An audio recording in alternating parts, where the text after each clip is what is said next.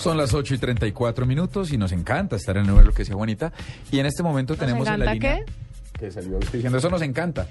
Ah, pues sí. claro que nos encanta estar en la nube. No, a mí me encanta el tema del que estábamos hablando fuera ¿Sí, del micrófono. no, mentira. Ah, bueno. Nos encanta estar en la nube. 8 y 34 y tenemos en la línea un privilegio. El privilegio es hablar con Guillermo Iván. Él es actor, es dramaturgo y es director de una película que se estrena mañana en cines. Hoy están en la premier. La película me llamó la atención porque se llama Bola de Trapo.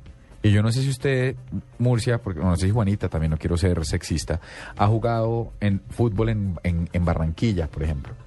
Mm, no. Por eso hago la pregunta. Asumí que no, pero quise preguntarle para que no se me queje. Pero, pero ¿sabes qué hacíamos nosotros? No, no precisamente en Barranquilla la bola de trapo, pero sí mi hermano, mi her- en mi casa había muchas cerámicas y mi papá, lo, para que no las rompiera, mi hermano que le gusta mucho el fútbol, hizo una bola de medias. Pensé que jugaban con entonces- cerámica. Entonces, Sí, entonces le, mucho ¿Qué, salvaje. qué extremos. para evitar que se rompieran con mayor facilidad, entonces era una bola grandísima de medias para que él no hiciera daños. Bueno, pues en este momento tenemos en línea a Guillermo Iván. Él nos va a hablar de bola de trapo. Estaba hablando de este ejercicio porque imagínense que alrededor de la bola de trapo, que es una manera de practicar el fútbol, yo lo conozco en la costa caribe, no sé si se practica en otros lugares. Sí, en Buga también juegan con bola de trapo, claro. No, no sabía, por eso pregunto. En todas partes donde no hay plata nave, para una bola, pero es una ahí nave. está la bola de trapo. Pues dejemos que sea el que nos cuente de cómo se hace una película alrededor de una temática tan particular.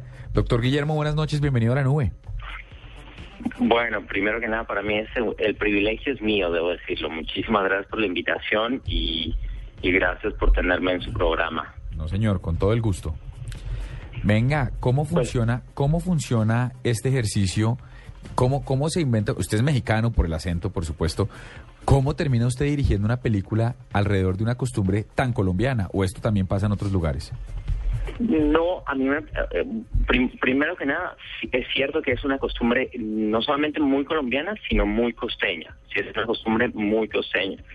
Y, pero en segundo lugar, nosotros, la película es el primer mundial de bola de trapo. Entonces, eso internacionalizó la historia, porque nosotros queríamos justamente buscar una analogía con el mundial, con lo que pasa con un mundial, una Copa del Mundo de soccer, y este es nuestro mundial en las calles con una bola de trapo y vienen selecciones de todo el mundo.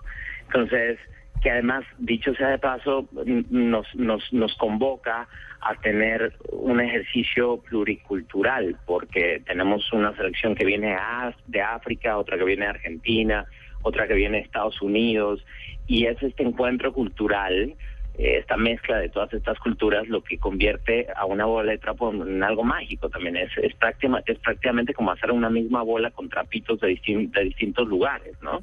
Entonces, eh, esa fue la premisa de la película. Ok. Pues en realidad, en realidad hay que ver la película y no quisiéramos entrar en, en- en los detalles para no dañarla y para que la gente, por supuesto, vaya.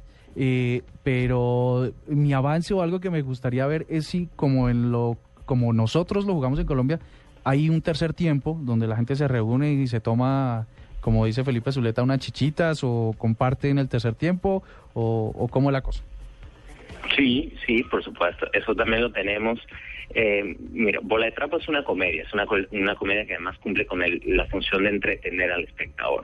Es una comedia que eh, nos narra la historia de la Nutria, que es un personaje muy costeño que sueña con ganar el Mundial de Bola de Trapo, porque su abuelo jugaba bola de trapo en la costa y vienen equipos de todo el mundo y se enfrenta al Bambán de la Guerrero, que es un personaje que viene de México, que es un taquero que vendió su puesto de tacos para venir a jugar boletrapo a la costa colombiana. Entonces, eh, la magia de mm, la magia que gira alrededor de los partidos en boletrapo está lleno de eso, de personajes muy populares, de personajes muy ricos, de personajes muy del pueblo además, que, que van combinándose a través de toda esta historia del Mundial de Bola de Trapo y van teniendo estos encuentros culturales que son muy chistosos. ¿no? porque cada uno viene con sus costumbres, uno va buscando uh, comer tacos y chiles y el otro no sabe que son tacos y que son chiles, ¿no?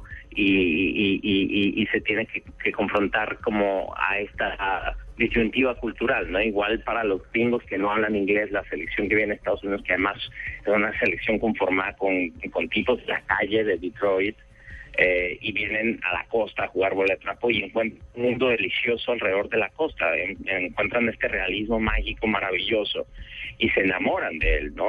Que quieren regresar a Estados Unidos. Entonces, eh, eh, es todo que gira alrededor de los partidos. No solamente tenemos la bola de trapo y los partidos en la calle, sino todo que gira alrededor de eso. Y sobre todo los sueños, las aspiraciones de una persona que viene de un barrio y que sueña con jugar, que sueña con tener un momento de diversión y, y me parece muy bonita la metáfora de la existencia de una bola de trapo, ¿no? Porque como tú contabas hace un momento, perdóname que hablo de, tú, pero nosotros en México hablamos como de tú. Sin problema. Como tú contabas hace un momento, hasta con media se puede hacer una bola, hasta con media se puede hacer una bola y, y, y, eso se convierte en un elemento de juego maravilloso, no solamente para los niños, sino para una persona de cualquier edad. Entonces, eh, eh, cuando vimos eso pasando en las calles del Rebolo, en Barranquilla, eh, que fue el, primer viaje que hicimos como de exploración del tema, yo personalmente me enamoré de eso, porque ver de verdad toda, todos los sueños que giran alrededor y todas las pasiones que giran alrededor de una bola que está hecha con trapo, ¿no? Es, es hermoso, es maravilloso, representa mucho más que eso para para la persona que lo está jugando. Guillermo, eh, este es un programa de tecnología y sí me gustaría saber qué tipo de cámaras, qué tipo de luces, qué tipo de tecnología utilizaron para rodar esta película. La película la hicimos en digital, en formato digital. Utilizamos dos cámaras eh, Red Epic. Eh, usamos mucho Steadicam. Queríamos que la que la, que la cámara estuviera flotando todo el tiempo entre los personajes, que estuviera flotando entre los partidos. Usamos crane, usamos eh, eh, también, o sea, fue como, una combinación de diferentes técnicas. También usamos lentes muy largos en las cámaras también para seguir los partidos montados en dollies, las cámaras se movían entre los espectadores y los partidos, ¿no? Y un poco la idea era esa, ustedes cuando vean la película van a ver que la cámara todo el tiempo está como volando entre los personajes y metiéndose, a veces se convierte en la bola, a veces vuela con la bola de trapo, ¿no? a veces se mete se meten los personajes, es, es una cosa muy, visualmente es una cosa muy loca también, muy divertida. Guillermo, hay una cosa que a mí me llama la atención y podrá sonar tonta la pregunta, pero por ejemplo, cuando uno va a comprar un, un carro, Andrés, en Barranquilla, uno tiene que pagar un adicional por la sal del mar. La sal del mar eh, daña más rápidamente los carros que, por ejemplo, eh, los que tenemos aquí en Bogotá. ¿Esto pasa con las cámaras? ¿Necesitan algún tipo de protección por la brisa, por el sol, por la sal, por X o Y motivo? Totalmente. Sí, hay varias cosas y es una gran pregunta la que acabas de hacer. Pasa no solamente con las cámaras, pasa con el equipo en general. Y no solamente pasa, pasa con el equipo técnico, sino con el equipo humano también. O sea, cuando uno está trabajando a altas temperaturas, el desgaste humano también es algo a considerar en términos de producción, ¿no? En cuanto al tema técnico, las cámaras se calientan también. O sea, de hecho, todas las cámaras en, formato digital. Sí, claro, en Barranquilla, bajo el sol. Y, y, y, recuerde, o sea, la mayoría de nuestras locaciones eran exteriores bajo el sol de Barranquilla. O sea, eran partidos de fútbol bajo el sol de Barranquilla y al lado del mar.